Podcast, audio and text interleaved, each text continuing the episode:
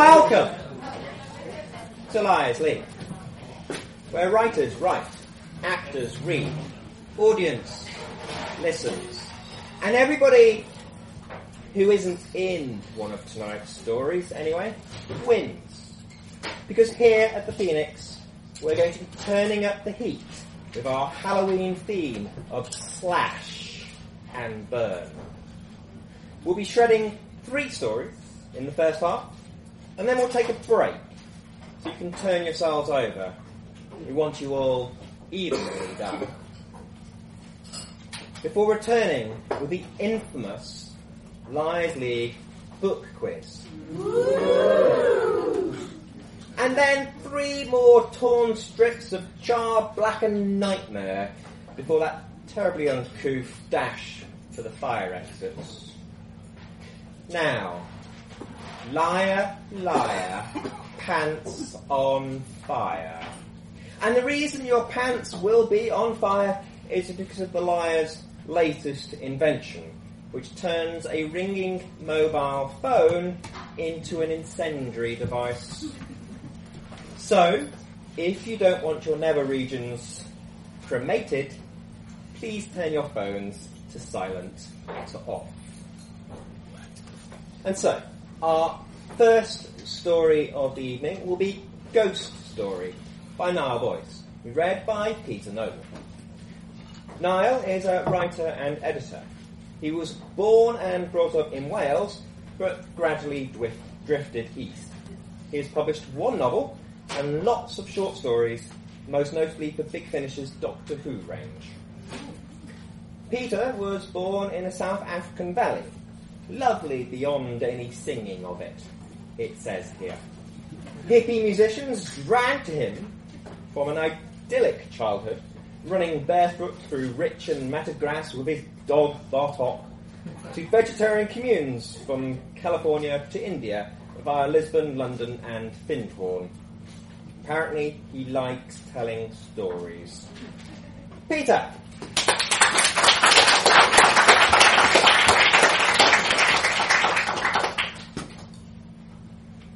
The Ghost Story by Niall Boyce. Do you like ghost stories? Doesn't everyone? The man looked as if he was about to answer me, then stopped himself, smiled, and scratched his chin. He was in his late thirties, I reckon, but he was in a bad way. His eyes were bloodshot, and his fingers stained with nicotine. I had just popped into the pub off Cavendish Square to get out of the rain. I suspected that he had been drinking all day. You say that, he said, but I've never found anyone who'll listen to mine. He picked at the papery skin on the back of his hands. Now I don't think I've got much time left to tell it in. I glanced out of the window. The rain was slacking off, but the sky was still a threatening gunmetal. How long do you need? He looked up. Ten minutes? No more? Seriously, you want to hear it? Perhaps it was his line about not having much time that swayed me. A mixture of pity. He was clearly very unwell, and the implicit salesmanship in his words. Limited supply. Book now to avoid disappointment. Why not? The man hesitated for a moment, then began. It happened ten years ago when I was working just down the road. He stopped and looked at the bottom of his empty glass. I asked the barman for two pints. He turned away from the TV screen, served us, and then went back to his viewing. My companion took a swig of his drink, sloshed it around his mouth as if tasting a fine wine, and went on. I was a junior doctor during the last days of the old Middlesex Hospital on Mortimer Street. It's gone now. The house is gone too.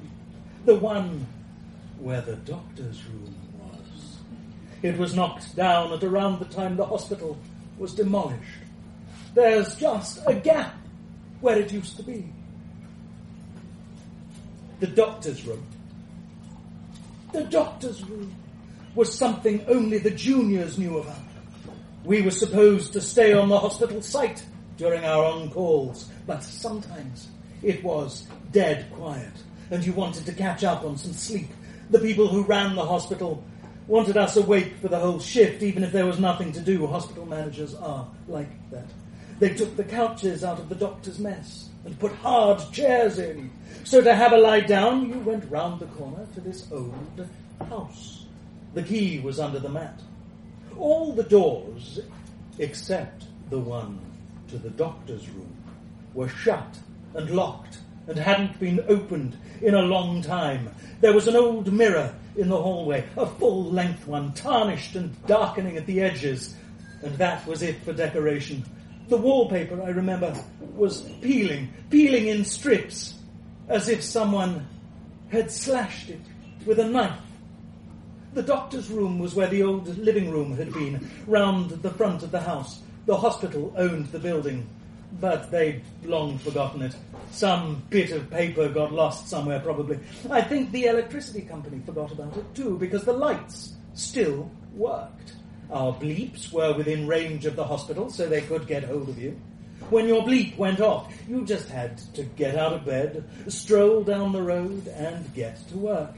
The room itself, the doctor's room, had been done up really nicely. There was the bed, a kettle, a TV, just bits and bobs people had brought in over the years you wouldn't have guessed what was underneath. The man took hold of his pint and slid it gently across the smooth, dark wood of the bar as if it were the glass on a Ouija board. Go on, I said.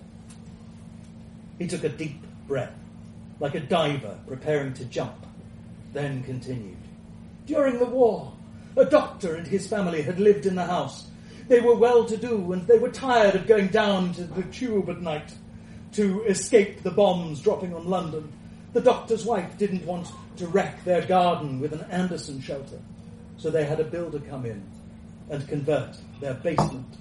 They had to enlarge quite a lot of it, of course, dig a bit deeper, strike out further under the house, but once it was done, they just opened a trapdoor in the living room and down they went. They had it fixed up really well. It was decorated just like the room above it. So after a while, you'd forget you were in a shelter at all. One day the doctor didn't turn up for work. It wasn't like him. So the hospital checked to see if he'd been injured and brought in anywhere. He hadn't. And no one had seen his wife or his child either. It was evening by the time they got a locksmith to let his registrar into the house. It was completely dark inside, and the blackout curtains were still drawn. All the rooms were locked. The registrar knew about the shelter. He reckoned that maybe something had gone wrong, and his consultant had got trapped down below. So they broke the door open, went in and opened the hatch in the floor. He was right. Something had gone wrong. Something had gone very wrong. What? The carpet, the wallpaper, the furniture. Everything was soaked in blood. In the corner was what looked like a heap of wet clothes. It was only when the registrar went over to look at it that he saw that it was the body of the doctor and his wife, slashed about and broken so horribly that they barely looked human anymore. And behind them, against the wall, as if his mother and father had been trying to protect him, was their young son. Alive? The man shook his head. Dead. Dead of fright. What killed them? I have my own ideas about that. Do you think much about London under, the towns and villages and temples under our feet, places where things went to die or hide, places where sacrifices were performed perhaps? He put his hand on the crumpled copy of the Evening Standard resting on the bar. I've read that more and more rich folks are building under their houses these days gyms, swimming pools, cinemas. They should be more careful. The man took a long sip of his drink. Already it was almost finished. The registrar and the locksmith decided that whatever was in that house should stay there. So they told the authorities they hadn't found anything. And eventually, everyone forgot about it. People went missing the whole time in the war. Then how did the story get passed on? How did you hear it? I'll come to that. The next thing I have to tell you is what happened to me. It was a night in October. I was about two months into my job. Someone else was covering A and E, while the patients were on the ward, were tucked in and asleep. I didn't expect to be disturbed, but when I lay down on the bed in the doctor's room, I left the light on, just in case I was bleak and had to leave in a hurry. I left the light on. I am sure I left the light on. And that was the thing. His voice was lower now. I had to lean forward to hear. When I woke up, the light was off. It was completely black in the room. I wondered what had woken me up. I felt around for my bleep, and I checked it, but it hadn't gone off. My eyes adjusted to the darkness a little. The door had swung open as I slept, and then I saw it in the hallway outside. Saw what? A face. It was pale and blurred like an old photograph. I could only just make out the eyes. Dark circles. And the mouth. It was. It was wide open. As if it was hungry. I. I got up from the bed and I hit the light switch. I forced myself to look back into the hallway. I realized then what I had seen. What was it? It was the mirror. My reflection. I laughed. I'd been led up the garden path. Still, it hadn't been too bad a story for the price of a pint. The man looked offended. What? What are you laughing at? So there was no ghost. You were just frightened yourself with a story. He shook his head. You don't understand. Remember, you asked how the story was passed on. Yes. I looked different in the mirror because I was different. Something had changed in my mind. When I had gone to the house that night, I had no idea about the ghost story. I had never heard it. Now it was clear in my head, every image, every detail, as if someone had whispered it in my ear as I slept. I still don't get it. If you knew your house was being demolished, what would you do? I'd find somewhere else to live. Exactly. Whatever lived under that house, whatever it was they let out in the 1940s, wanted somewhere else to live. And where better to live than inside a story? The ghost now existed in the story, and through the story it existed in me. Look! He pointed at the TV screen across the bar. The picture had just faded to black, revealing the reflection of the barman, and behind him, my companion and and where I should have been, I caught a glimpse of something else. Just for a moment. A face. A pale, drawn, hungry face. The man knocked back the last of his drink, got up from his stool, and straightened his clothes. He suddenly looked years younger. Thank you, he said, for listening. I don't know if there ever was a house off Mortimer Street with a bomb shelter underneath. I don't know if the doctor's room existed. I don't know if the man I met had ever worked, even worked as a doctor. This is all I know. I have not been alone for a long time. To be rid of the ghost story. The ghost that is the story. I had to pass it on. But no one would listen. Nobody wanted to hear about it. I had to wait until I could find a way to tell it, a new way, make people want to listen, desperate to hear, to know the end. And now I have. Do you like ghost stories? Doesn't everyone?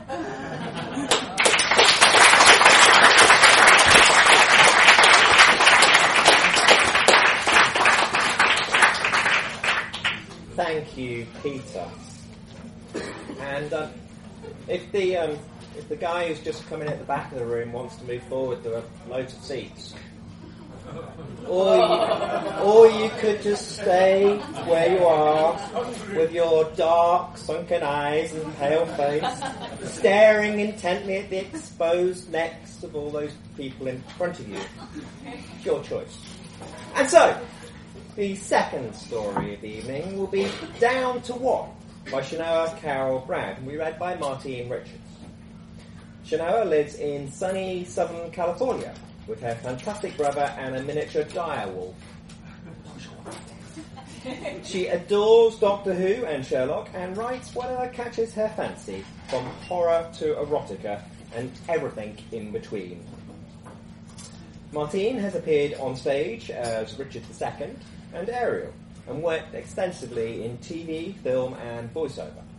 Recent projects include Dancing on the Edge with John Goodman and Chiwetel Ejiofor, and Sing, a US sci-fi directed by Has Dole. Martine has dual UK and Canada citizenship and lives in London. Martine!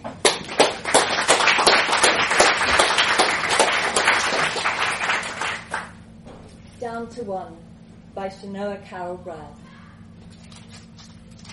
The townsfolk of Prairie Bend had caught Slippery Pete around dinner time, cornering the hated outlaw in a back room of the Red Star Saloon. There was never any talk of a trial. They hauled him to the crossroad gallows just as the sun burned itself out behind the hills.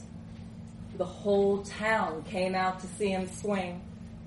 Even the babes in arms seemed to stare, goggle eyed and drooling, waiting for justice to be served. I heard they shot him dead a year back in Newcomb County. whispered a young woman as she stared after the bound criminal.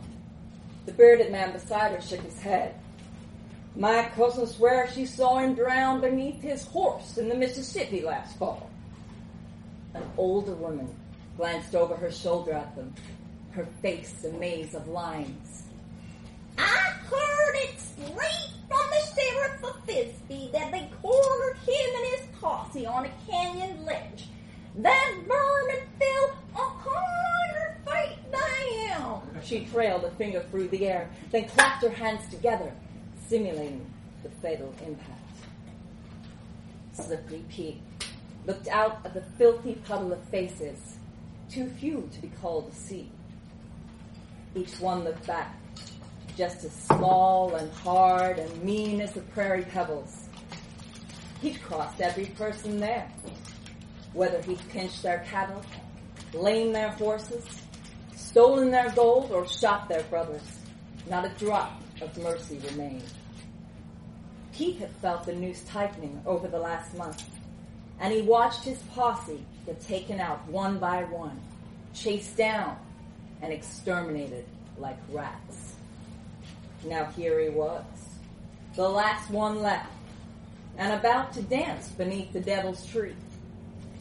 We've caught every last dog in your posse, the ragged sheriff said, and it ends here with you.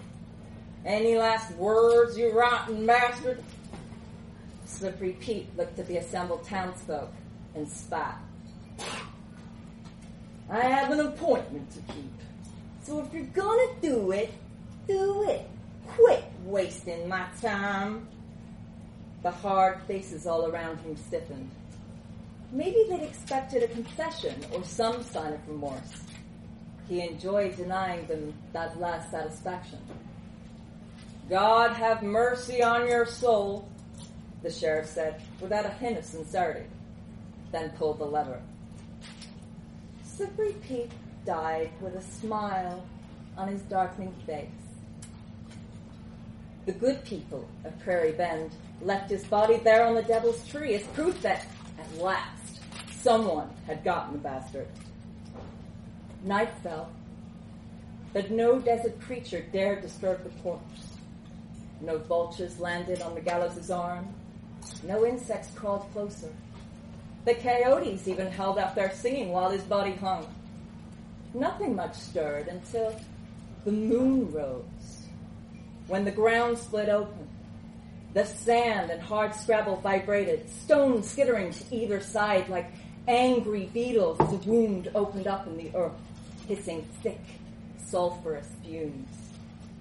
The clear air shook with thunderous hoofbeats, and a dark figure on a flaming yellow horse rode up through the rift. The figure, dressed all in black, dismounted and leapt onto the platform, leaving smoldering, charred boot prints across the boards as it approached the hanging man. It took the rope in one hand, setting the rough hand alight in a puff of smoke. Slippery Pete dropped to the dirt like a bag of rotting potatoes. The dark figure hopped down and peeled away the choking rope. It squatted over Pete's corpse. He still grinned, though his swollen tongue had begun to protrude and his face had turned black with congealed blood. The figure reached out and slapped him once, twice, thrice, then rocked back on his heels as the corpse coughed and stirred. Pete sat up, rubbing a dark fingered hand around his throat and smacking dry lips.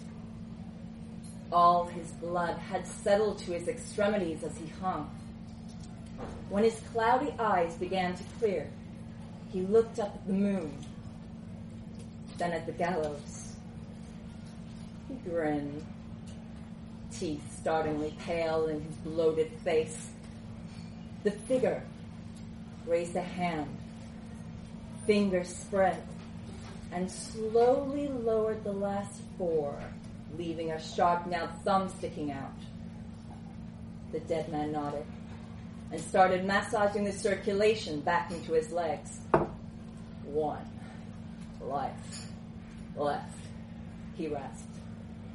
I got it. The dark figure nodded, turned, and leapt back onto his sulphur yellow steed, vanishing into the earth. The rift rather closed behind him. Slippery Pete staggered up and looked off to the west, where thin trails of smoke and lingering light marked the slumbering town of Prairie Bend. No clouds blocked the stars. It hadn't rained in weeks. The shabby old buildings would be bone dry. He started forward on stiff legs, headed back to the town that had caught him.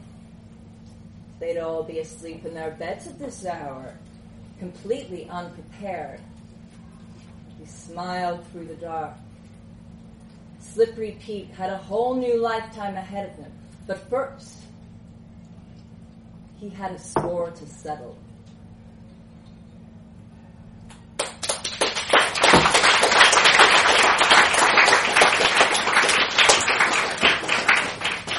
Thank you, Marty. Are we okay for. Did that get here? Oh, cool. Our third story, last one before the interval, will be The 12 O'Clock by Liam Hogan. And we read by Silas Hawkins. Liam's recent publications include The Icy Breath of Enceladus for The Martian Wave, Horse for Steampunk Trails 2, along with a forthcoming story, Elevenses in Zombie Fight 2. All of which totally fails to excuse his dire lack of progress on the novel. Silas is continuing the family tradition. He's the son of Peter Dalek Hawkins and Rosemary Emergency Ward 10 Miller. Favourite voice credits include Somerton, Somerton Mill, Latin Music USA, and podcasts for the Register. For countless voice clips, go to his website. Silas.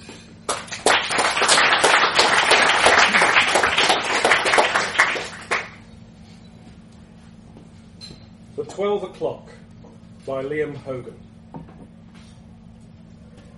The hour on the retro digital clock ticks over and the intercom buzzes at the exact same moment. I steeple my fingers in delight.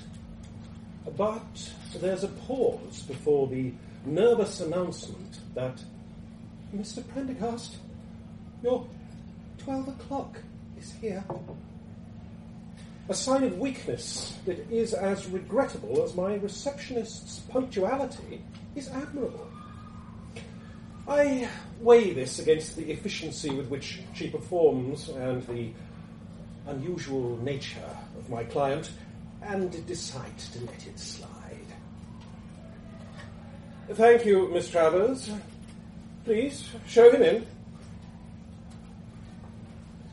As my 12 o'clock enters, the life is sucked out of the room. The day, which had been one of those crisp autumn days you get towards the tail end of the year, is suddenly grey and bleak. Your Eminence, I say, inclining my head a fraction, a precisely calculated bow of obeisance that also serves to indicate the vacant chair on the other side of my desk. But he just stands there, tall, ominous, silent, leeching what little warmth remains. Can I get you a cup of tea or some other refreshment? There is a pause in which it feels as though millennia have passed before a hoarse croak of a voice with just a hint of annoyance replies, I don't do refreshments. of course not. Silly me, I say, as I lean back in my chair. So, to uh, what do I owe this pleasure? A skeletal hand reaches beneath the black cloak and withdraws a rolled length of frayed parchment, which is then artlessly cast onto my desk. I'm here to check on progress. The vellum is darkened by a sketch in a mix of charcoal and an aged brown stain that I strongly suspect was once blood. There's a signature in the same shade that looks as though it might be Leonardo da Vinci's. It's, it's hard to tell. The edges are not only heavily scorched, they're still smouldering. But it's, it's easy to see what the strong, angular lines portray. Unmistakably, it is the twisted form of the pinnacle, formerly the Bishopsgate Tower. And uh, just as unmistakably, it's the redesigned but currently awaiting approval incarnation. Oh, come, come. Have we let you down yet? I say, with an easy smile, pressing my thumb to the top of the desk, which swirls into a high definition map of the heart of London. My fingers dance across the touch screen surface. The Swiss Re Heron Tower, 20 Fenchurch Street, and of course, the shard, all on time and to exact specifications. There's another pause, during which ice ages advance and then retreat across Europe. There were issues with 20 Fenchurch. I wave my hand dismissively. Deliberate obfuscation, my demonic friend. I tap on the blinking icon, pulling up the schematics. The specifications you gave us were not immediately possible within the current building regulations, so we built something that does meet regulations, and then, uh, when an unfortunate flaw was exposed, in the walkie-talkie's case, its ability to melt top-of-the-range sports cars, we, we simply fixed it and ended up with exactly what we, what you wanted in the first place. Still, I wait patiently as mountains are ground down to fine dust. it is all to naught if the last of the structures is not ready on time. I shrug. What is there to say? The Pinnacle's seven story concrete core and the much more impressive iceberg like 66.6 metre deep foundations are all the progress that can be seen while we uh, subtly alter the original plans to achieve my client's very particular requirements. It will be ready. Canary Wharf was not. I'd laugh. But to laugh in his presence is to hear that laugh splutter and die, choked of oxygen. I venture a wry smile instead. Well, that cannot in faith be laid at our door, since we were not given that contract, I say. But I can't resist a small dig at the same time. And it was not our funds that dried up in the economic slump.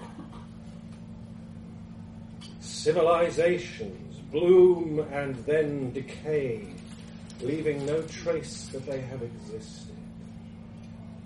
I am weighed and minutely inspected, and, of course, found wanting.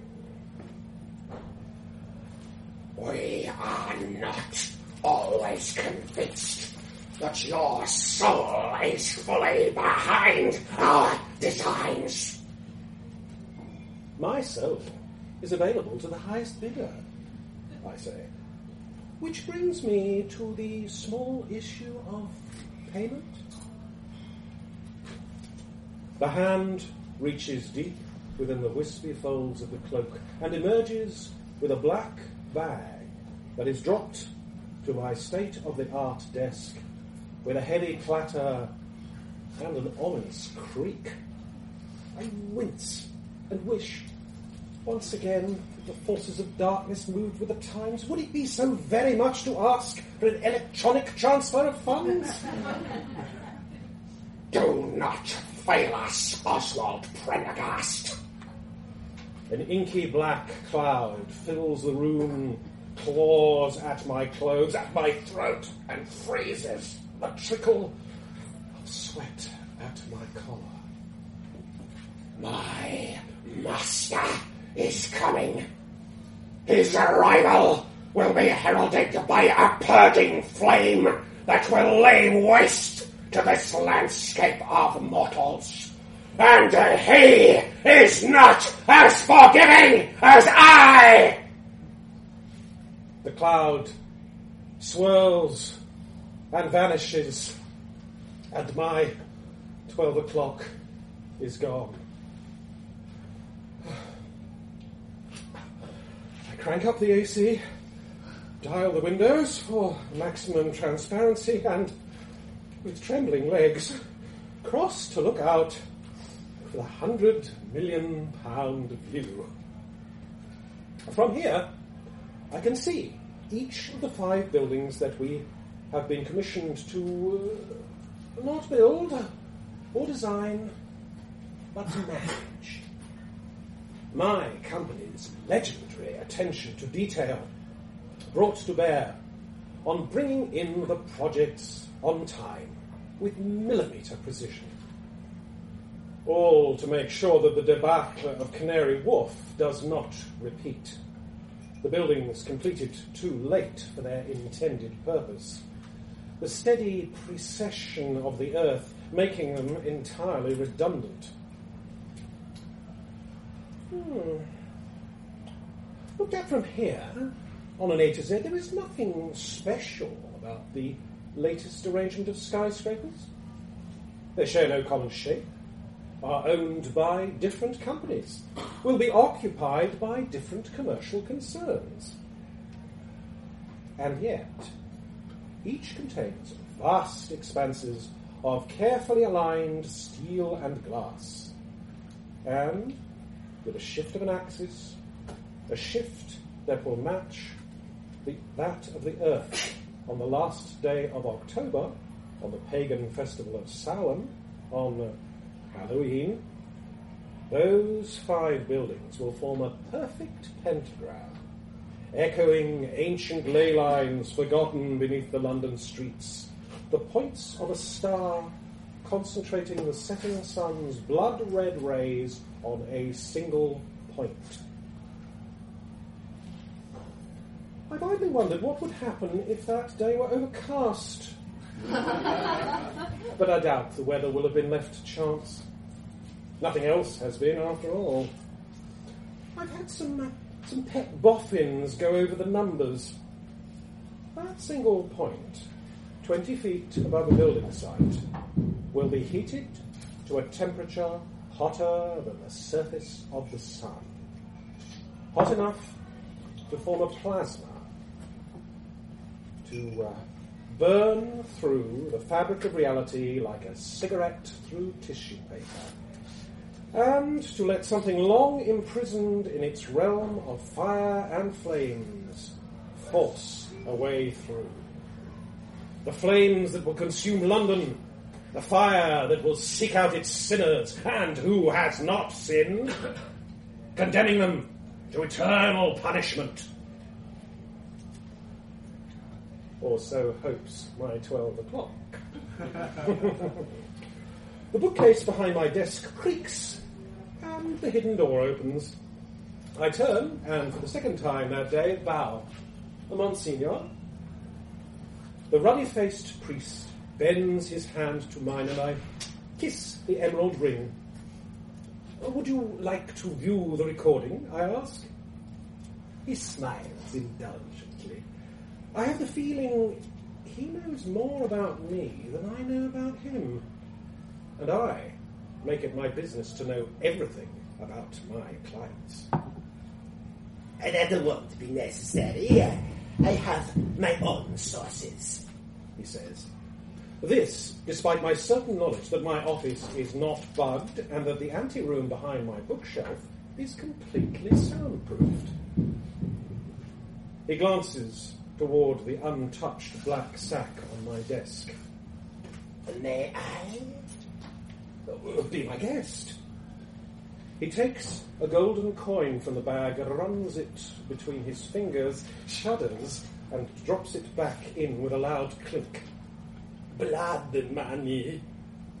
I raise an eyebrow. Isn't all money?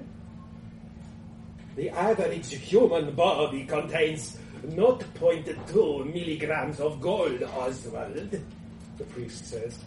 I'm sure you can work out how many lives it takes to make just one of these coins. I echo his shudder as he hefts the sack and carefully lowers it into his briefcase, sprinkling it with holy water. As he snaps the case shut, the last of the gloom that had lingered finally evaporates. And I'm glad he will be taking it away with him. Glad, too, for the Vatican's prompt transfer of twice the midday spot price set by the London Metal Exchange. In truth, it is not uh, simply the Church's generous doubling of the cursed fee that swayed my company to their side, it is the potential repeat business that thwarting Satan's world ending plan presents. Now, our little part of the project? He asks. I pull up a satellite map on my desk, ignoring the webbed crack where the heavy sack of blood money had lain. I zoom in and then again. He suspects nothing?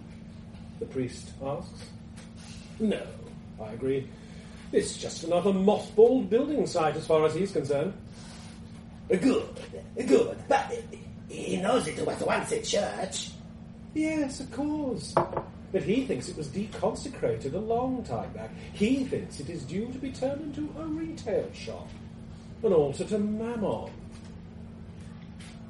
The Dark One thinks that the battle that has raged so long, that has swallowed cities, entire civilizations, that doomed the Tower of Babel, destroyed the library at Alexandria before the fault line moved north through Europe, across the Channel, and there lingered, causing the Great Fire of London, the Blitz, and more recently the economic downturn that delayed Canary Wharf. He thinks all this has been forgotten by the Church, and that they have dropped the ball, and are blind and powerless to prevent the construction of the soulless and soul eating structures that will surely bring about the end of this world.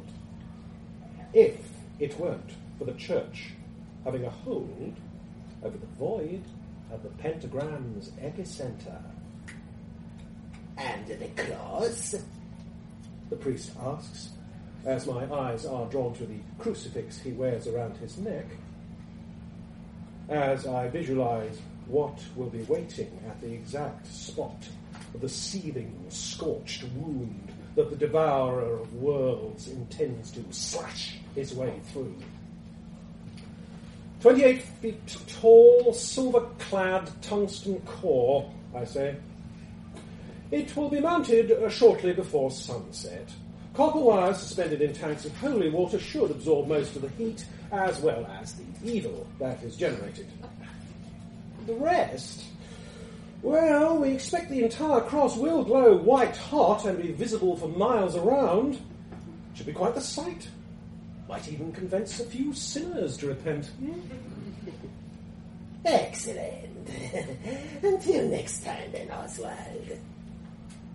The priest takes his leave by the secret doorway, to the secret elevator, to his secret organization deep in the catacombs beneath St. Paul's, and I am once again alone. I press the intercom button. Uh, Miss Travers, my 12 o'clock has just left. Could you uh, join me in my office? After a visit from the forces of darkness, I feel an irrepressible desire to do something life affirming. I'm hoping Miss Travers feels the same, and uh, although there's only ten minutes before my, my next appointment, she is, as I may have already mentioned, quite remarkably efficient.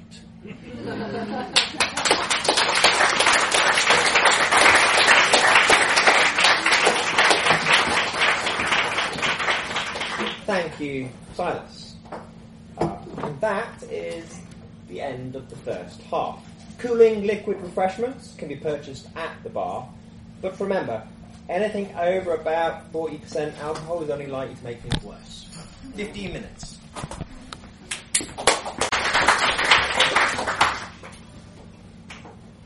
He slashed some lines for Whiskers by David Turnbull. Once there was a boy who built a den beneath his house. He did not set out to do this. In fact, he fell into the foundations of his house by accident. He had been hiding from his father in the cupboard beneath the sink. But the floorboards had rotted from a leaking pipe and they gave way under his weight. The reason the boy had been hiding in the cupboard was that his father had come home roaring drunk. The boy knew from bitter experience that the best thing to do when his father was as drunk as this was to find a good place to hide. He still had faded yellow bruises to remind him what happened if he didn't. The boy had not seen his mother in months. He suspected that the cuts on his father's tattooed knuckles had something to do with her absence. She's gone, was all his father said when the boy pressed him over a breakfast of sour milk and burnt toast. The boy could see flecks of red blood on the shirt collar that hung open around his father's bullish neck. You don't say nothing to no one, he said, and ran his big hand over the bristles on his shaven head. A man's house is his castle, and I don't want social services sticking their noses into my business. So the boy kept quiet and kept out of the way. The hollow beneath the house was deep and dark and dank. It was the perfect hiding place. When his father drifted into drunken unconsciousness, the boy dragged down a sleeping bag and pillow and some of his glow in the dark toys for night lights.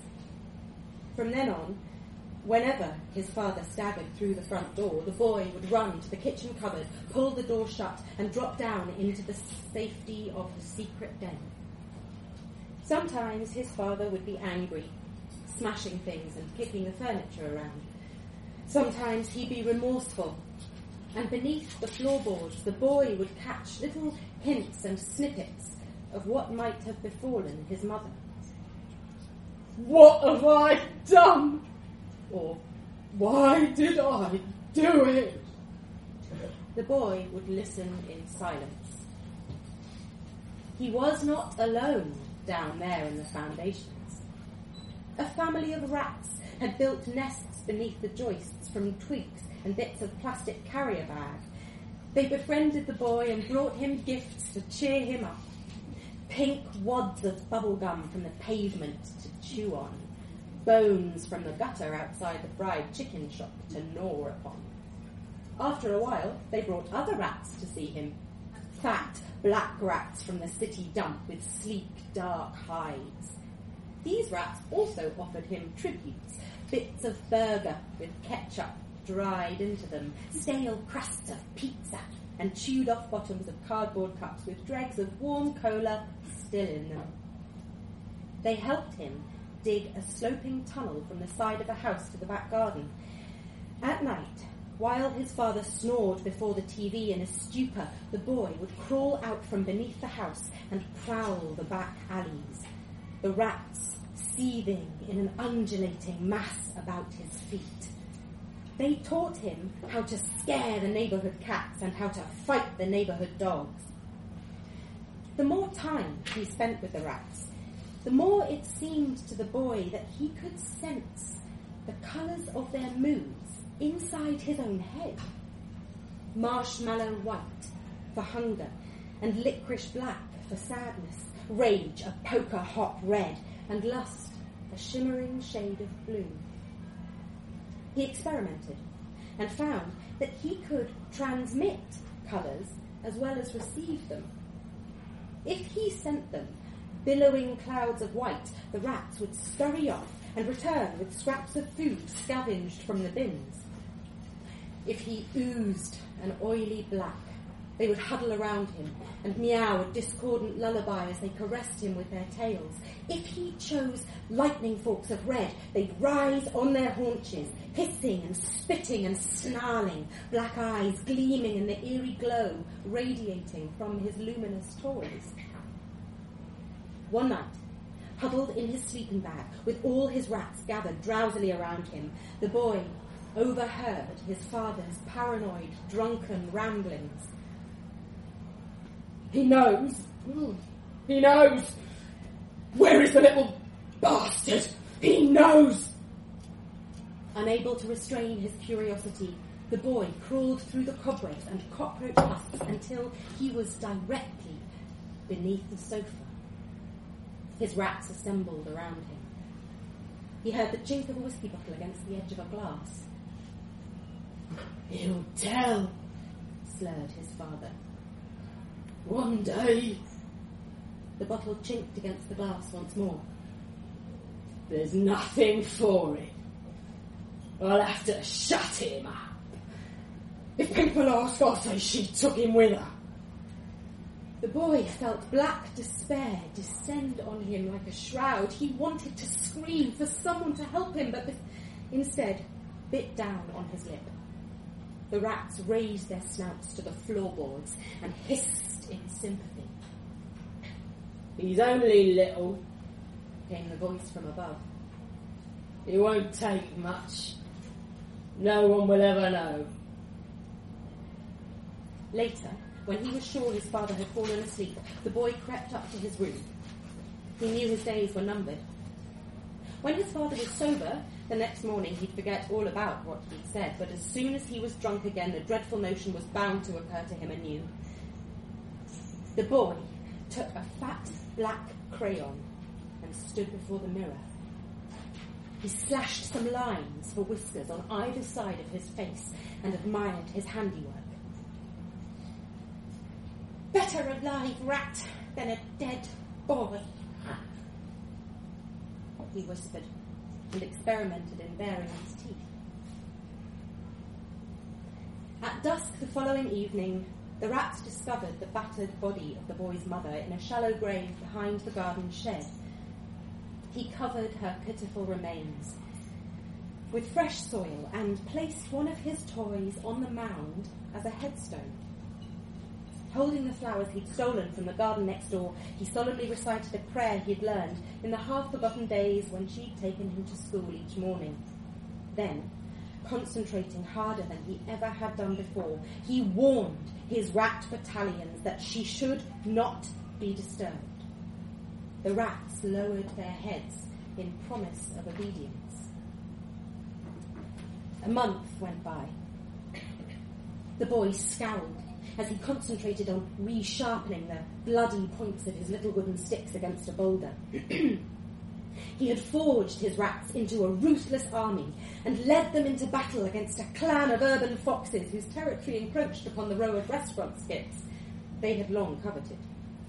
In victory, he was hailed as a warrior prince. Rats bowed before him and hung onto the colour of his every thought. Now, it was time for him to slay the monstrous beast that had blighted his life.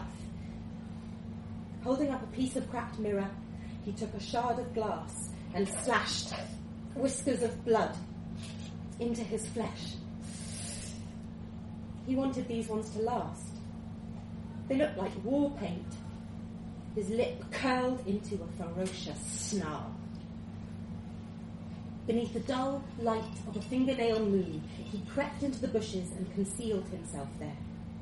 A legion of rats fell in behind him, breath vapour rising in streamers from panting mouths, dark eyes watching, noses twitching. The curtains to the back of the house were open.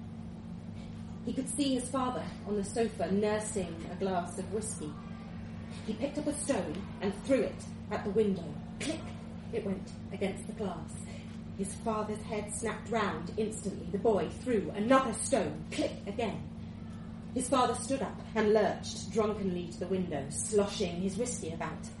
The boy threw a third stone. This one caused a hairline crack to snake a jagged path across the glass. When his father turned and headed for the kitchen, the boy ran swiftly out to the lawn and carefully placed the jack in the box he'd retrieved earlier from his room. He hoped to sow confusion in his enemy in order to benefit from the element of surprise. Setting the internal working of the box in motion, he dashed back to the cover of the bushes, sending calming clouds of gentle hues before him to stay his troops. The kitchen door opened. A wedge of yellow light fell on the green lawn. His father came out to the doorstep and stood there, swaying. Who's there? he called into the darkness. On the lawn, the jack in the box let out a sudden high pitched squeal as it crashed through the lid. Jesus Christ! cried his father, stumbling back and dropping his glass to shatter on the doorstep. The jack yawed creepily back and forth on its spring. Toothy smile, like the cemetery grin on the skull of a skeleton. His father swayed some more, then clenched his big tattooed fists and puffed out his chest in defiance. Think that's funny? He asked the darkness. Show yourself and I'll make you laugh on the other side of your fucking face! The boy held his breath as he watched him. He was truly a monster. Crooked nose and freshly shaved head, fat beer belly that belied the sadistic power that rippled in his biceps. The boy felt his confidence begin to waver. Fear came to him. Its colour was purple, like the hideous blooms on some tangled and thorny briar. Its vicious spines pierced his bravado. He began to shiver. He wanted to cry. Come on! roared the beast. Show your face! This wasn't the time to falter. The boy thought of his mother, and a mighty wave of crimson came at him. It smothered the purple briar and filled him with a righteous fury. He stepped at last from the bush onto the lawn and stood on what he now considered to be his hind legs. Bare knees, scabbed and scratched, uncut toenails curved into claws on his filthy feet. There was a ragged, white-tipped foxtail passed through the belt loops of his shorts, and a leathery fox ear medal pinned to the breast of his threadbare shirt. He had blood on his hands and blood on his teeth. He gripped his little sticks and let out a confrontational snarl. Son, said his father, seeming somehow to deflate. Is that you? The boy ran at him, weapons held high above his head, cold air biting at the wounds he had slashed for whiskers. His father crouched down and held out his big arms. The boy wasn't sure if his father intended to embrace him or throttle the life out of him, but he knew he could not afford a moment of hesitation. With a yell, he brought down his sticks and plunged them deep into the neck of the beast. The beast slumped, blood gurgling over his beefy shoulders. The look on his face was one of surprise and terror. The air that gushed from his mouth was rank from the raw stench of booze. The boy fell down hard onto the con- cold concrete of the patio and pushed back with his heels. The brute lurched forward and grabbed his skinny ankles with his big hands. He began to haul the boy back to the step. Like mother, like son! He rasped, spitting pink gobs of blood. If I'm going to go, I'm taking you with me. The boy twisted his head round and hissed a command to his waiting army. They came now, bounding powerfully across the lawn, jaws spread wide, black lips drawn back over razor sharp teeth. When they fell upon the beast, they showed him no mercy. Once, they had brought the boy snacks. Now they had a banquet as a reward. When he set light to the house with his father's gnawed corpse in it, the smell was like fried chicken. From two streets away, he could still see the flames rising in yellow fingers to the night sky. He turned and descended with his rats down into the sewers.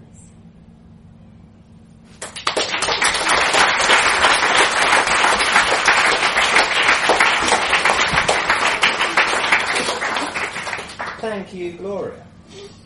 Our penultimate story for the evening, We Greenwich Noon by Vincent Kelly, be read by Jennifer Tang. Vincent writes in a shed on an allotment in Cornwall, where he can watch his untended plot return to the wild. This is his first piece for Liars League, but hopefully not his last. Jennifer trained at Oxford School of Drama. Theatre includes In Dogger's Land, Dim Sum Nights, and the Chamber of Curiosities.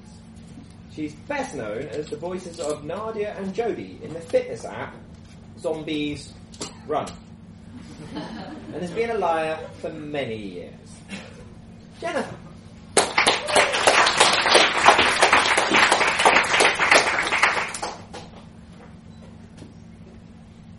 Greenwich Noon by Vincent Kelly.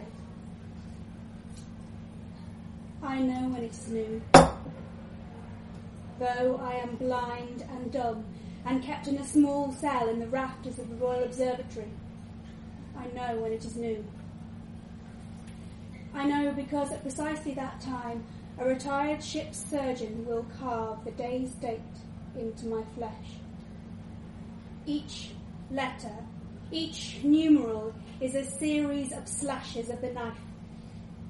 He cuts swiftly with precision. The wound is then sprinkled with the powder of sympathy, a pungent, acrid substance which reacts violently with my tortured skin and burns, and burns, and burns. The surgeon, I think, is glad that I cannot scream. Halfway round the world, they hope that the deep cuts they make in me are felt by my twin sister. We are part of a sea trial, she and I, an attempt to claim the prize promised by the Longitude Act of 1714. Her role as the seafaring twin was decided for her because she, though blind as I am, can cry out as I cannot, and so alert the sailors aboard the distant schooner Regina that it is noon here in Greenwich. By comparing this with their own local noon, they will then know their longitude. So goes the theory. The sea trial will be deemed a failure, a relief perhaps to any other twins born to our abject poverty and equally lacking in those attributes by which they might be considered human. For we are referred to not as people, but as dogs. That is how we are seen. Two worthless lives, two souls so damaged from birth that until this cruel experiment began, we weren't even given names. Now they call me Sirius, after the dog star. They call my sister Venus, the brightest of the wandering stars. They imagine her wandering across the oceans, looking to the dog star to know her place upon this earth. You must wonder how it is that I know what I know, how it is that I can even tell my story when I lack the senses you take so easily for granted. You assume, as does the surgeon, that because I am dumb, I am also deaf. You assume that because I cannot see, that I cannot write. I have learnt the shape of your words. With my fingers, I have traced the rough edges of the scars they leave on my skin. These have been hard lessons. Every word carries the pain of cutting it into my flesh. This is how I order my thoughts by the long, sharp strokes of an L, by the twist that tugs at the skin for the curve of a C, by the swift back and forth of an S. Each letter I know by how it feels to have it inscribed upon me. The lesson reinforced by the searing agony of the caustic powder with which my wounds are sprinkled. I am ignored by the surgeon and by the two who throw the rancid food into my cell and who all too rarely sweep the soiled straw from it. They are carefree with their words, these fools. For what does it matter what is said in front of one who cannot repeat what they say? I think back to my sister, and when we said, I think back to when my sister and I shared a filthy, infested bed in the hell in which we were raised. A hell that I now return, long to return to.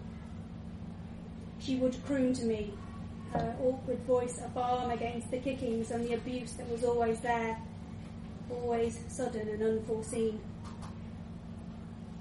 When we were brought for the first time to Greenwich, and for the first time separated, I could still hear her through the thin walls of our cells, and I was not as concerned as I should have been. And when she cried out in pain when some terrible injury was done to her, I shared that pain, and thresh, thrashed and jerked in torment, to the evident satisfaction of the great and good men there present. If only I had stayed still, our fate might have been different, and she would not be lost to me now. My cell is quiet, with only me in it. If I lie still, I can hear the conversations happening next door or below. There is a great space there. Once a week, a crowd throngs, a meeting of the commissioners of the discovery of the longitude at sea, and the voices of the speakers are raised above the din of the multitude. From them I have learnt of the prize that condemned my sister and I. They talk about it incessantly, one crazed scheme after another. Sometimes they mention the Regina, and I know that these men, for all their fine learning and long words, do not know what I know. That the Regina will never return home, that it moulders at the bottom of the ocean. I know this because I have felt it. When my body was only half as scarred as it is now, I awoke, breathless and panicky, a feeling that only intensified as I struggled to suck down the dank night air, as my bloodied hands beat upon the floor until suddenly a bucket of my own filth was thrown over my shuddering form.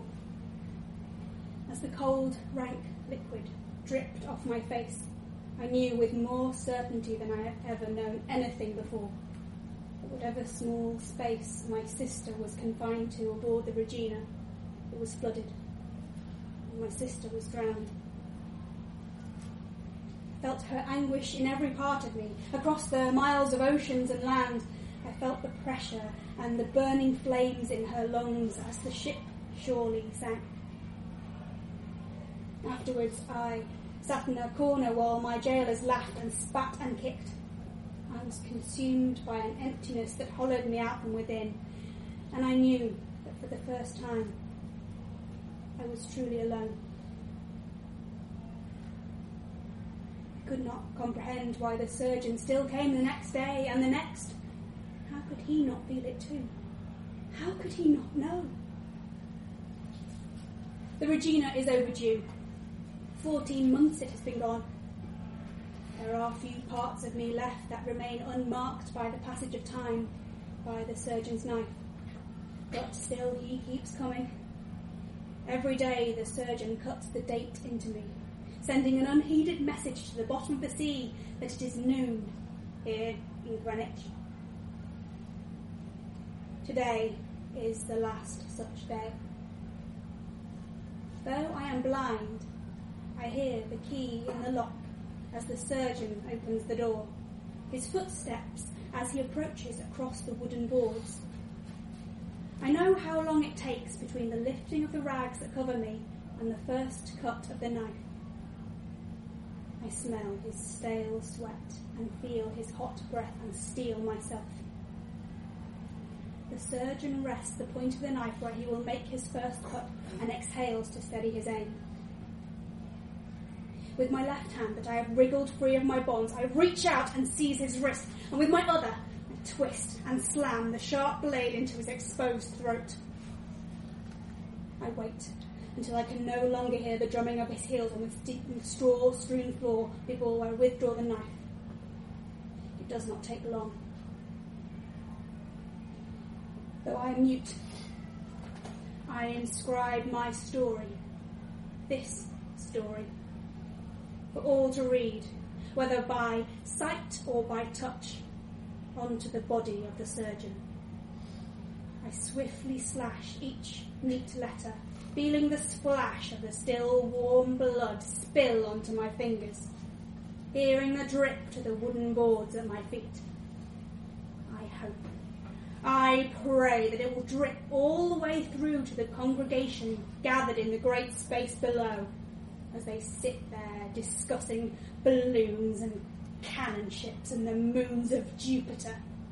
And let those learned men know that it is noon here in Greenwich.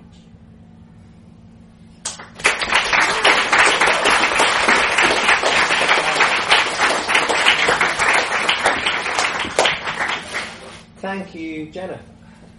Before the final story of the evening, some notices. The Liars will return on the 11th of November with Vice and Virtue. Our final 2014 submission deadline is the 2nd of November for our Christmas themed mistletoe and wine. If you've been meaning to write for us all year and have yet to do so, this is your last chance. Mm-hmm. Details of this, along with the videos and recordings from previous events, are all on the Liars website. And so, the final story of the evening will be Slash Friction by Alan Gray, read by Linda Large. Alan studied creative writing and economics at UEA and is still unsure which discipline relies on make believe the most. he currently lives and works in London. Linda is a jobbing actor who lives in London.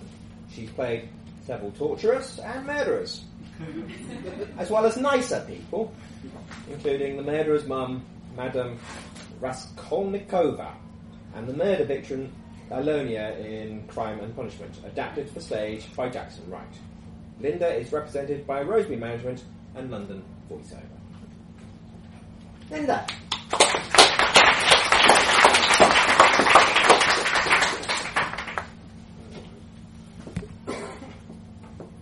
Slash Friction by Alan Graham.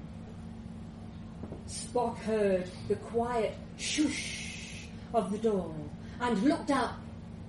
There stood Kirk, his captain in so many ways.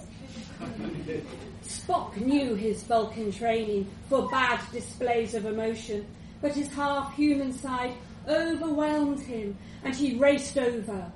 He embraced Kirk and they kissed. Spock began to explain how worried he had been, how he had feared the evil android queen may have parted them forever.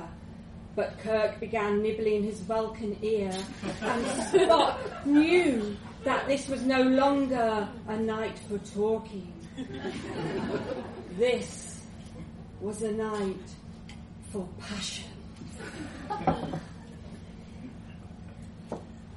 It was at this point that Angus stopped reading my draft and looked at me.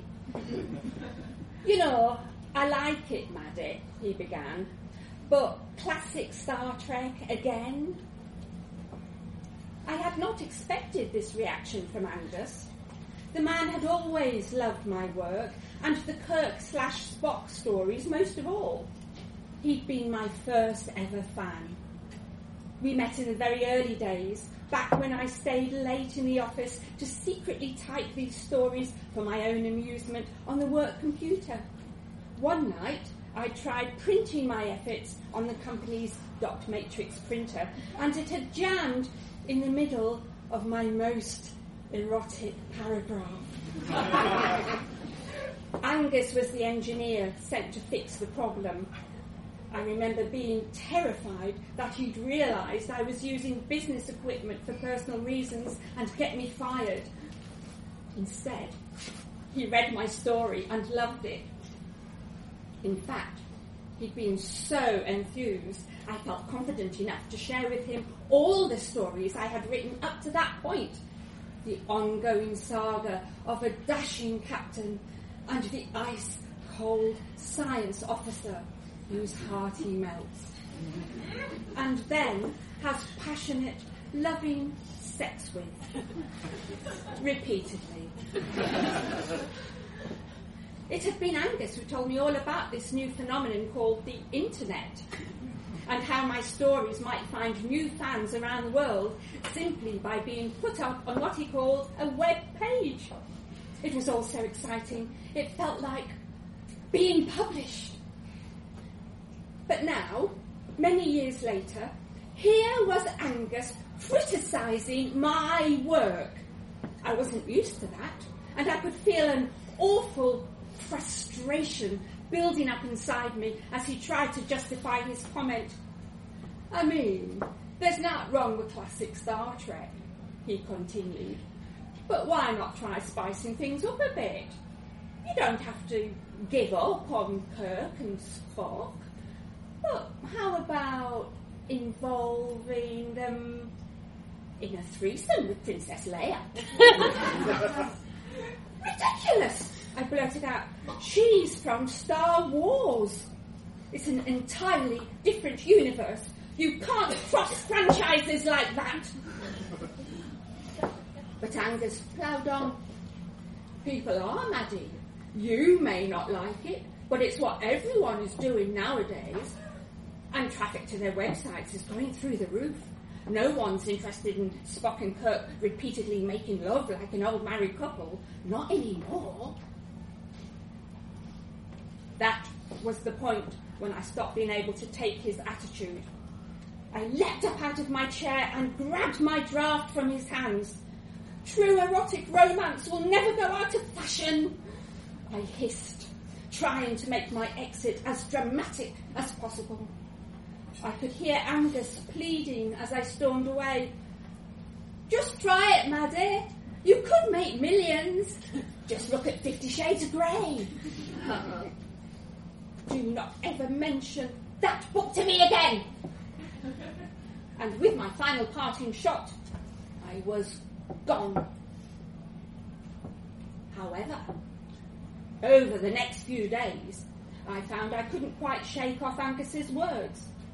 It was true that traffic to my website had fallen recently, and that did rather hurt. I mean, I consider myself an artist. The work is its own reward. But there was a small part of me that missed all the attention.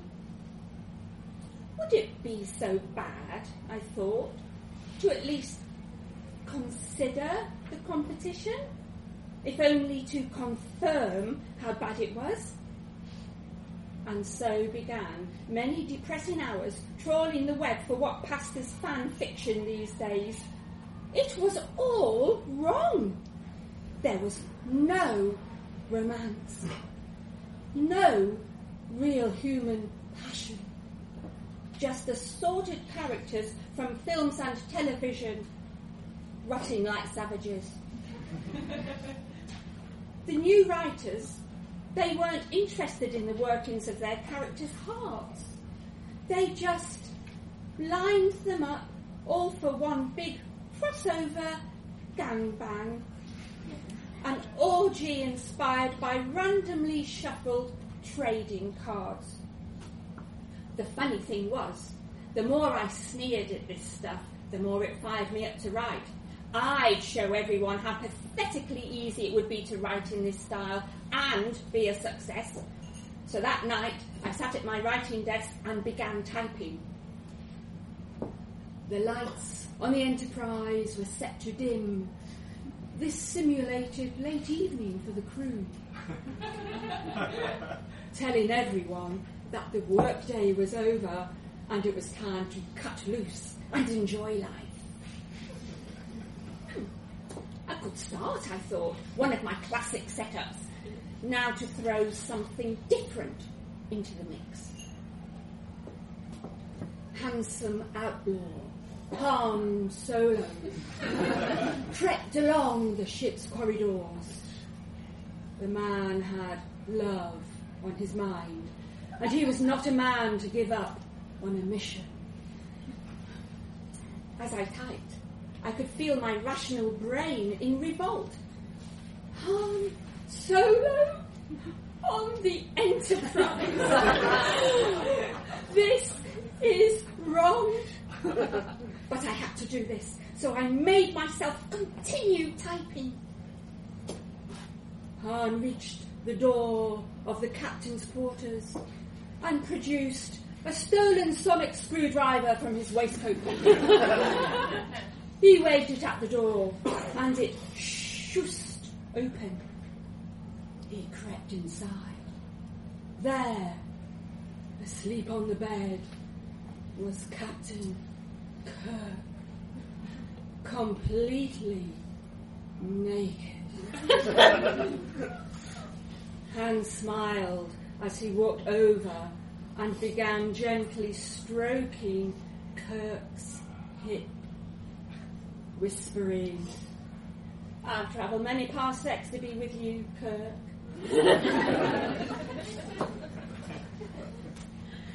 At this point, I realised I was sweating.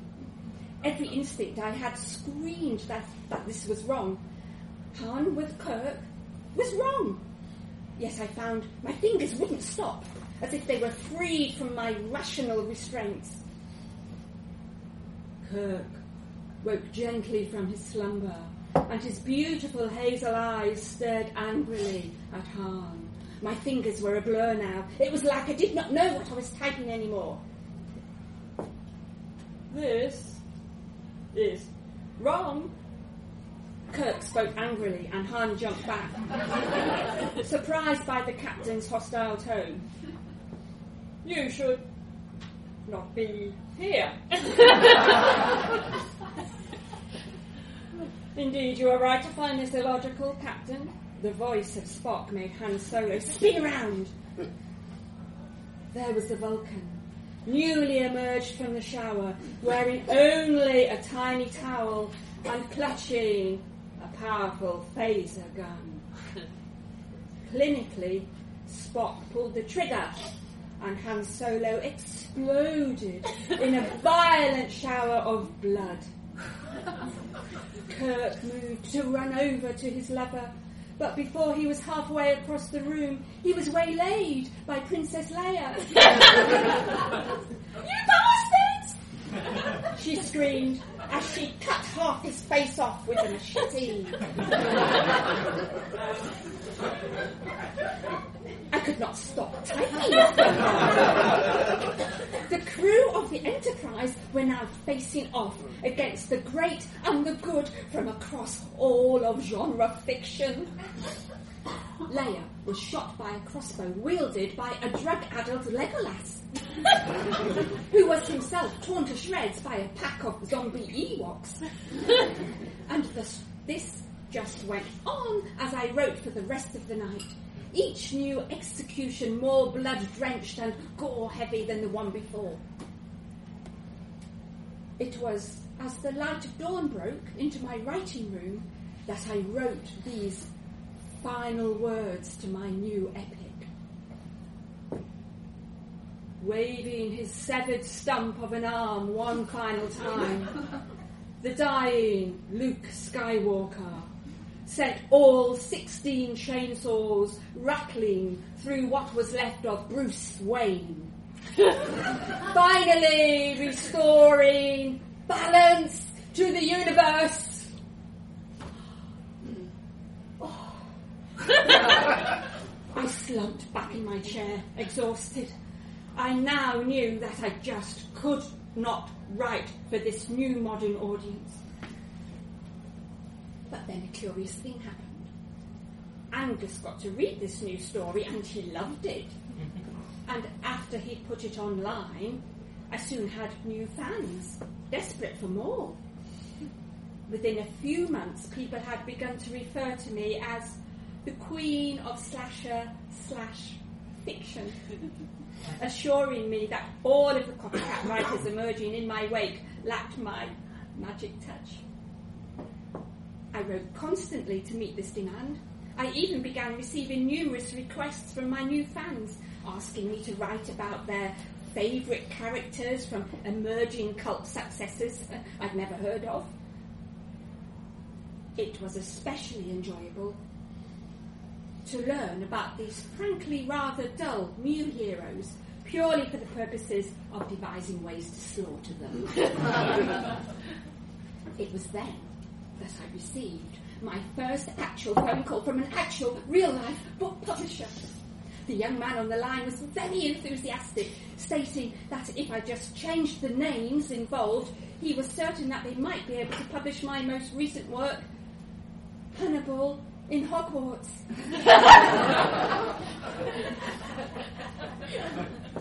he then began listing his favourite deaths from my work, gleefully recounting how much he'd enjoyed the story where Spock had been burnt to a crisp by an angry Godzilla.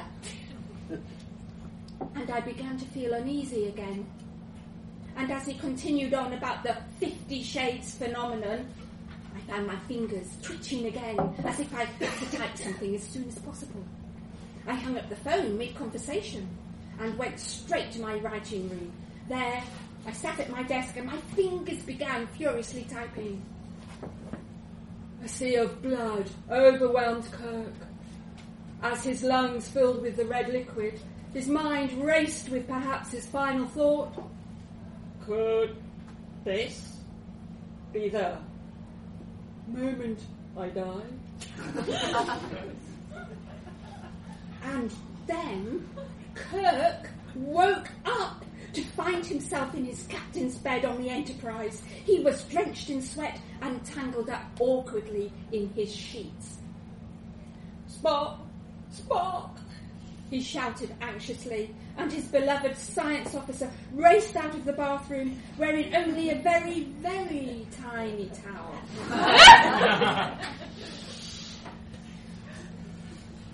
Kirk began to explain how he'd had a terrible nightmare of strange characters from distant universes and how they'd triggered an horrific massacre.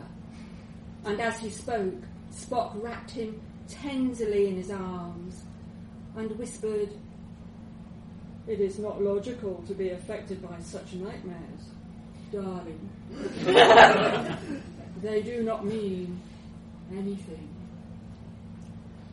And as I typed Spock speaking these words, I began to feel happy.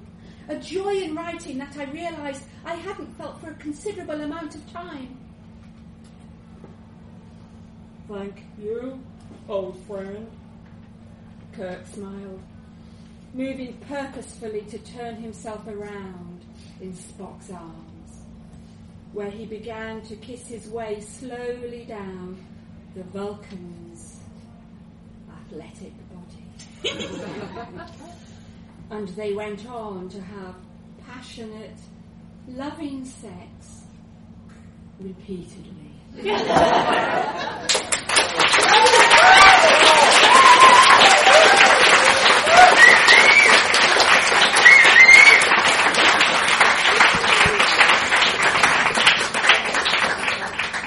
Thank you, Linda. and Alan.